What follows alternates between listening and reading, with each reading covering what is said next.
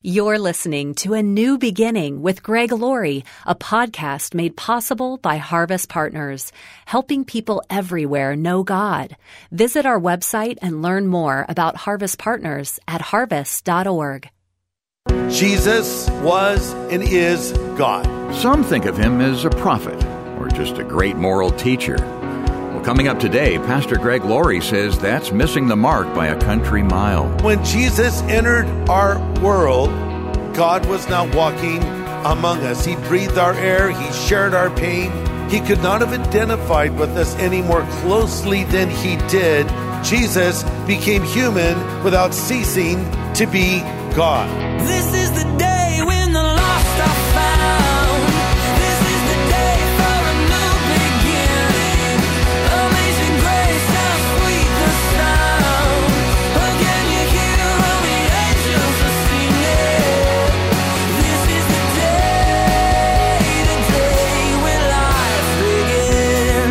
call the sun a source of warmth, but that misses the enormity. We could call a nuclear explosion a big flash of light, but that says nothing of the phenomenal power. So many times, people miss the enormity of who Jesus is. He walked among us, but He created the universe. He died, but He rose again. And today on A New Beginning, Pastor Greg Laurie helps us sense the full scope of who Jesus is. It's a part of a series called Timeless.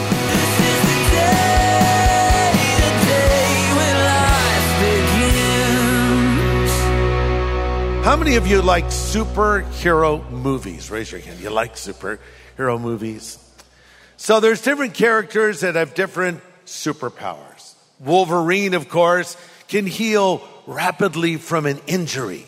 He is a manicurist's worst nightmare, however. then there's the Hulk. He has superhuman power. You just have to get him mad and very green before anything happens.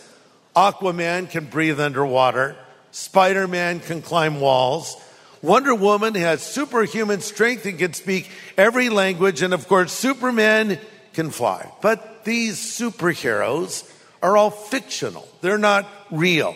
But yet, there was a man who walked our planet who had unlimited power. He did not need to breathe underwater. He created the water and he walked on the water. And yes, he could fly. I don't know what else you would call the ascension of Christ than Jesus flying, and he didn't even need a cape to do so. And of course, I am talking about Jesus, the King of Kings and the Lord of Lords, not merely a good man, he was literally the God man. So let's read a little bit now together. John chapter 1, I'm going to read verses 1 to 5. In the beginning was the Word, and the Word was with God, and the Word was God. He was in the beginning with God. All things were made through him, and without him, nothing was made that was made. In him was life, and the life was the light of men, and the light shines in the darkness, and the darkness did not comprehend it. We'll stop there. Here's point number one if you're taking notes Jesus Christ was and is God. Jesus was and is God. Before there was a world, before there were planets, before there was light or darkness, before there was matter, before there was anything, there was the Godhead.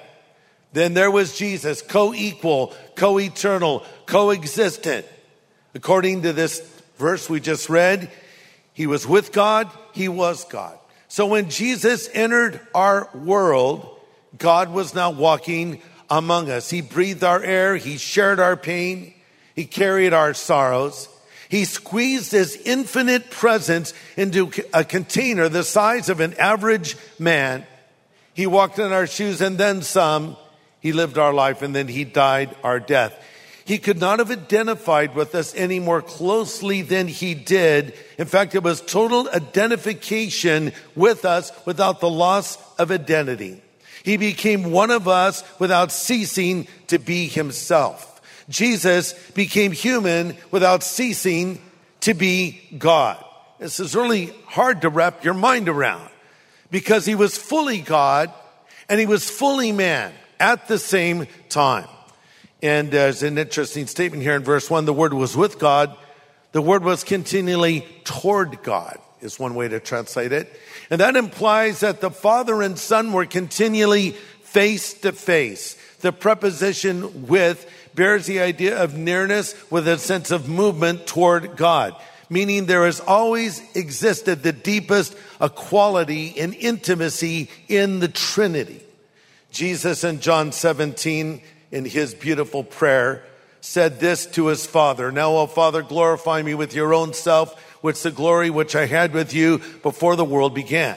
And here's something we may not understand. Jesus, as a member of the Trinity, this is point number two, was there hands on at the creation of everything. Now we read that God said, let there be light. But then we also read the Spirit of God brooded over the waters. And now here we're reading that Jesus Christ was hands on in the creation. Verse three, all things were made through him. Without him, nothing was made that was made. So this verse is showing us that Jesus was the creator. Colossians 1:16 says, For by him all things were created in heaven and on earth, visible and invisible, uh, whether thrones or powers, rulers or authorities, all things were created by him and for him. In fact, we read, God said, Let us make man in our image. Who was God talking to? Angels? No, because we're not made in the image of angels. We're made in the image of God. It was a conversation uh, with the Trinity speaking to each other. Jesus was and is God. Number three, Jesus, who was God, became a man. Now we celebrate that every Christmas. We call it the incarnation. When Christ left the glory of heaven and descended to this lowly planet we call earth and was born as a little helpless infant there in the manger of Bethlehem. And uh, Chesterton wrote of that quote, the hands that made the sun and the stars were too small to reach the huge heads of the cattle that surrounded him, too small to change his own clothing or to put food in his own mouth. Amazing God in infant helplessness, end quote. I mean, to come to our earth is one thing. He could have come down an array of light. A full grown man, here I am. I'm here to save the world. But he comes as a baby, dependent on a very young woman to take care of him. And you know how helpless babies are. Have you ever held a newborn in your arms? You have to cradle their little head and support their back and hold them oh so gently. And uh, here is God in human form entering our planet as this, this little infant, an infant yet eternal. It's so hard to even wrap our minds around. And uh, it's really summed up perfectly in Isaiah 9 6 when it says, Unto us a child is born, unto us a son is given.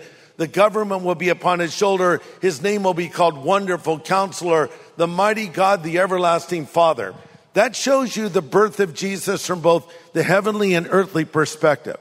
From our perspective, a child was born. From heaven's perspective, a son was given.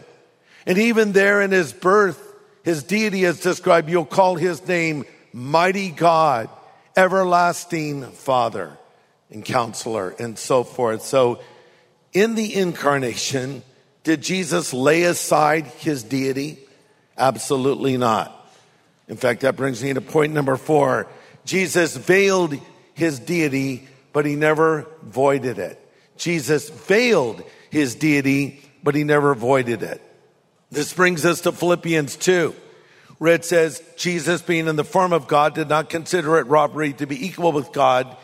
He made himself of no reputation, taking the form of a bondservant and coming in the likeness of men and being obedient to the point of death, even the death of the cross. Wow. God in human form. How awesome would that have been?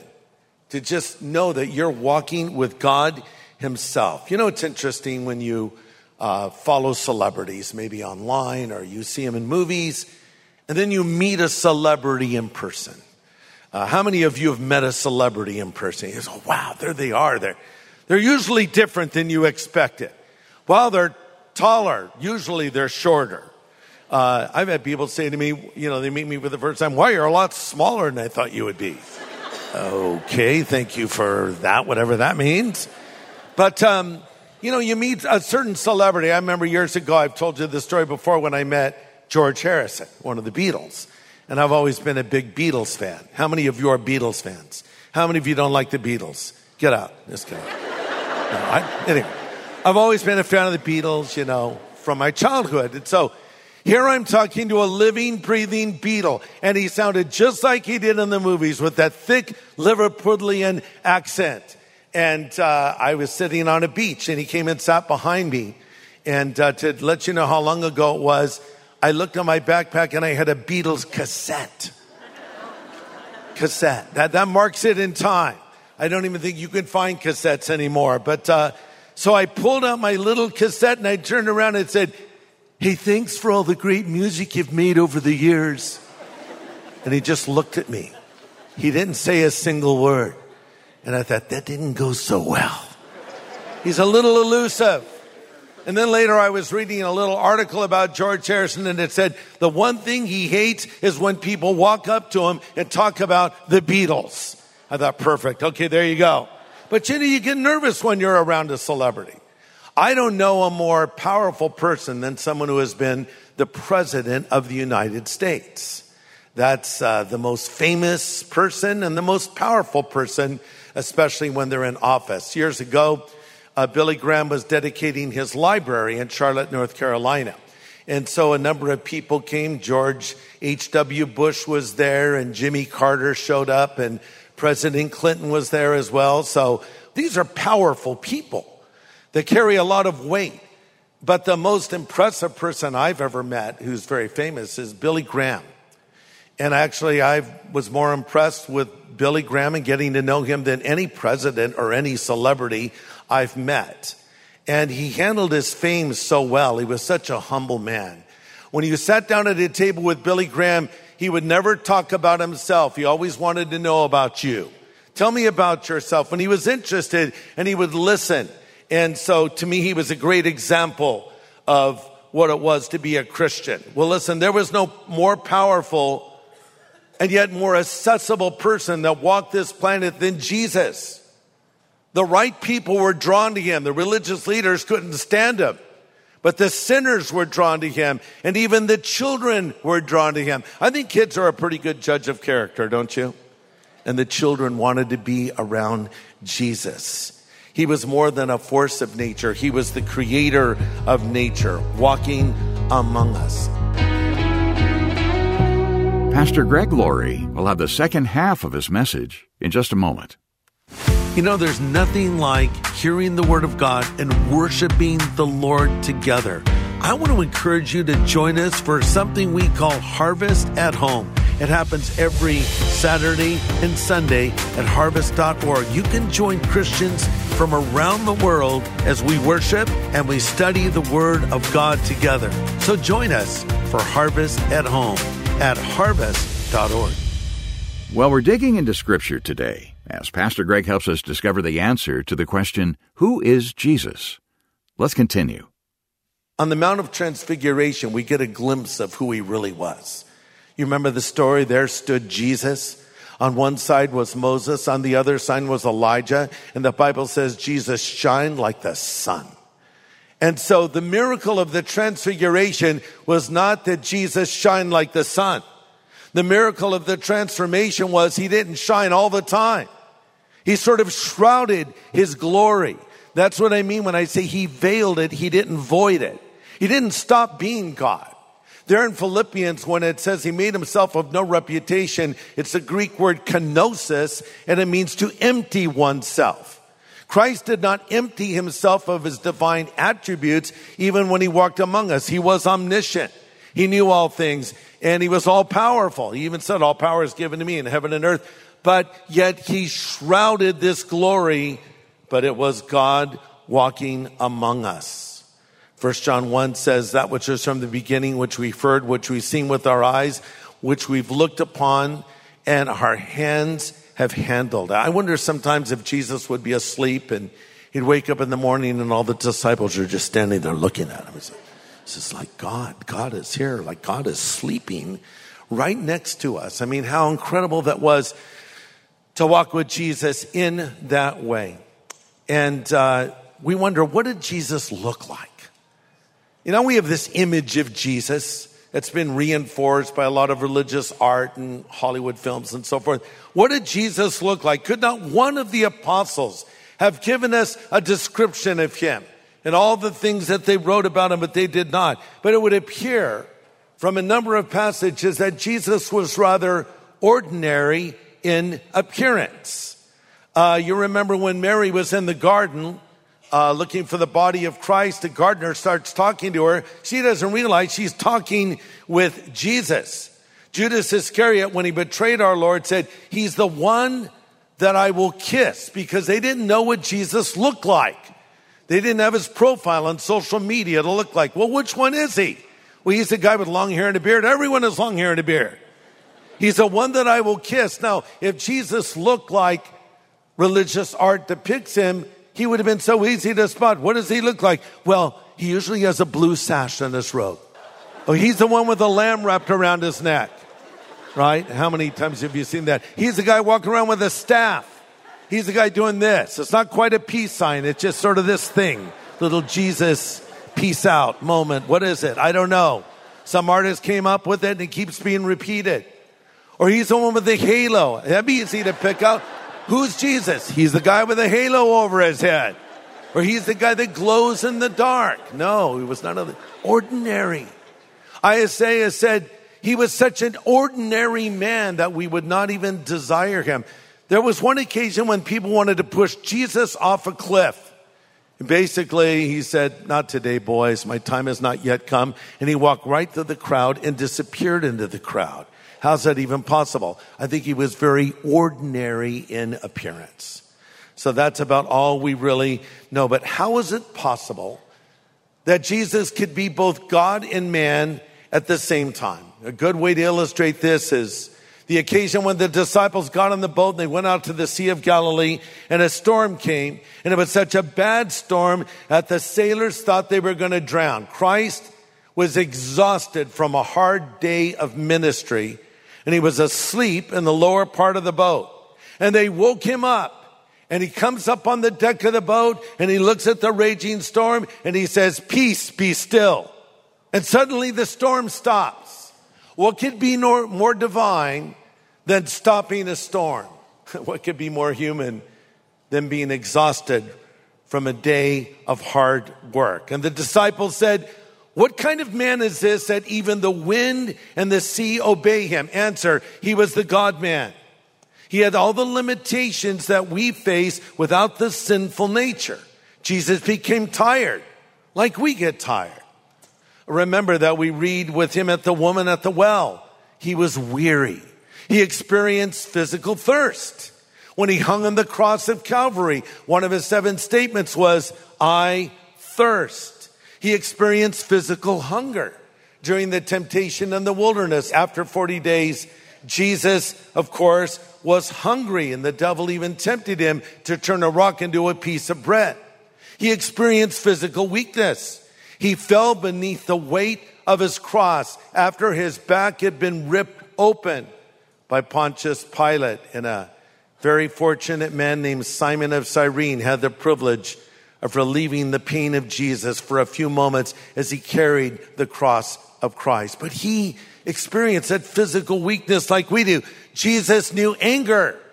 We read of him overturning the tables of the money changers, but he was never angry with sinners per se.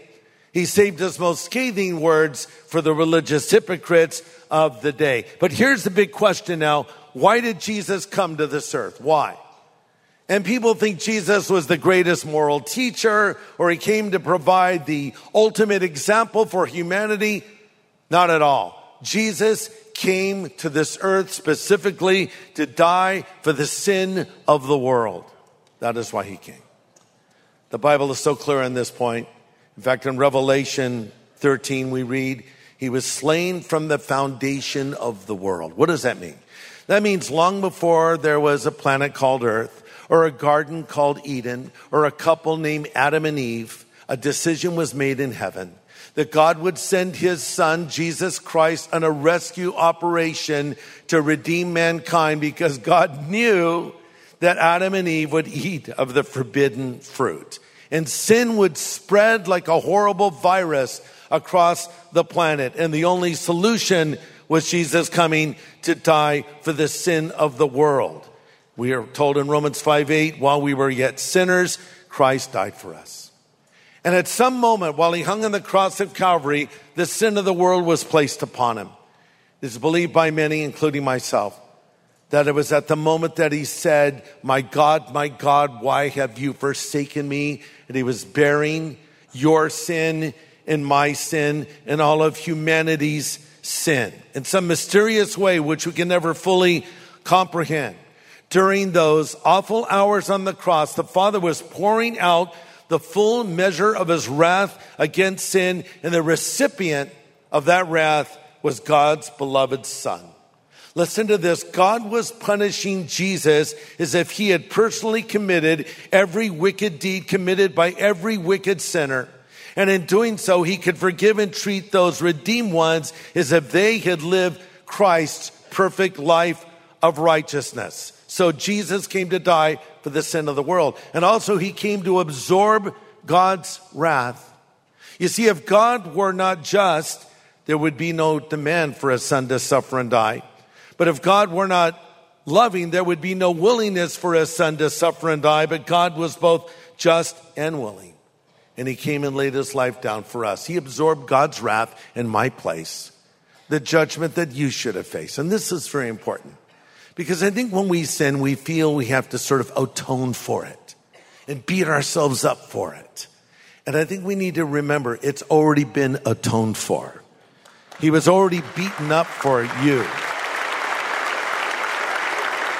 That doesn't mean that I sin with abandon. It doesn't mean that I should not feel guilt or remorse when I have sinned. But it does mean that once I have sinned and if I've confessed it to God, I should believe He has forgiven me and I should not walk in guilt, but I should walk in forgiveness. This is very important. Because Christ already absorbed the wrath of God. Jesus also died on the cross to show His love for us. Ephesians 5:25 says Christ loved the church and gave himself up for her. Jesus himself said for God so loved the world he gave his only begotten son. Paul said he loved me and he gave himself for me. Sometimes you may wonder does God really love me? Take a long look at the cross. Imagine for a moment Christ hanging there for you and remember, it was not nails that held him to that cross 2,000 years ago, it was love.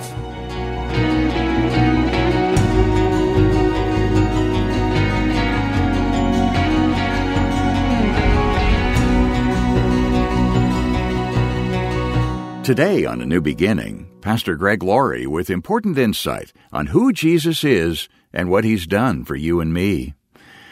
Pastor Greg, maybe there's somebody listening who understands that Jesus died for them, but they've never come to him and asked him to forgive their sins. Yeah. What would you say to them? I'd say that's the most important decision you're ever going to make in your life.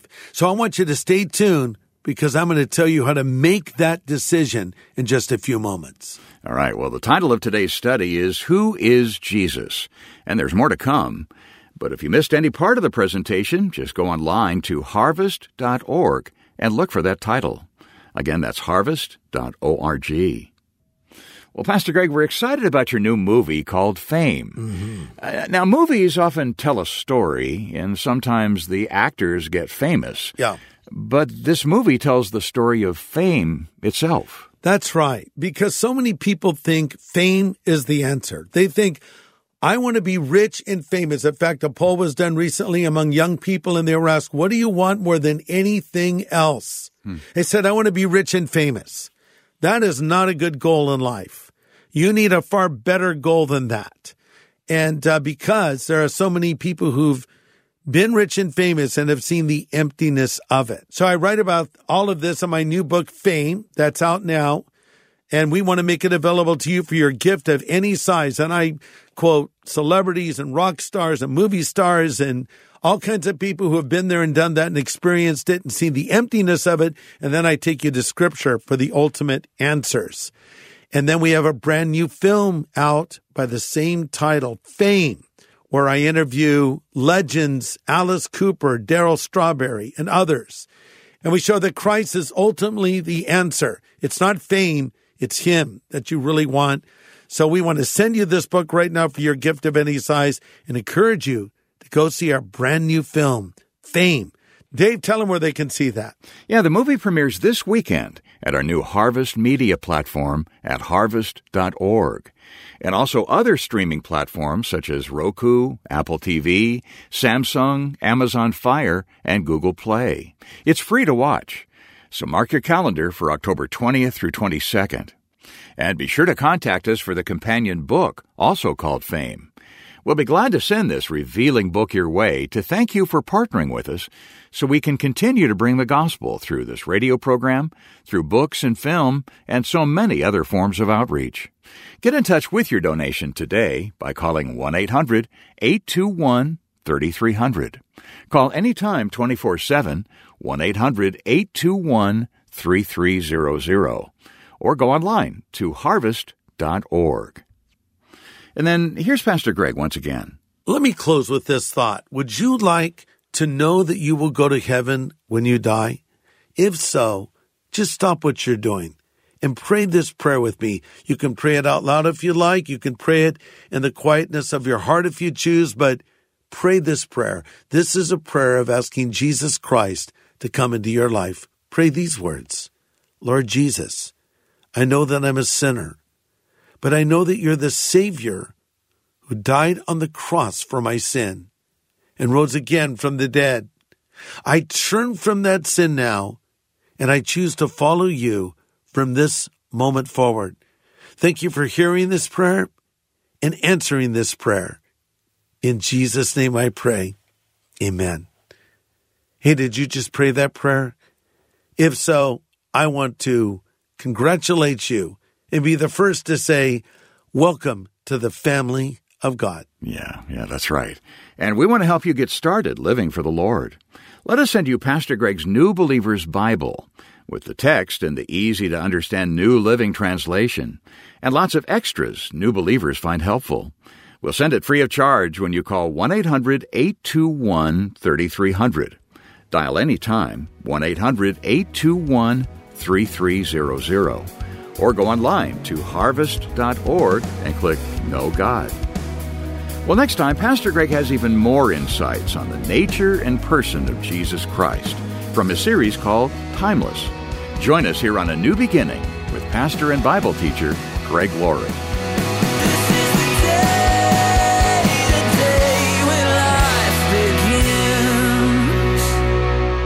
Hey, everybody. Thanks for listening to A New Beginning. This is a podcast made possible by Harvest Partners. So for more content that can help you know God and equip you to make Him known to others or to learn more about how you can become a Harvest Partner, just go to harvest.org.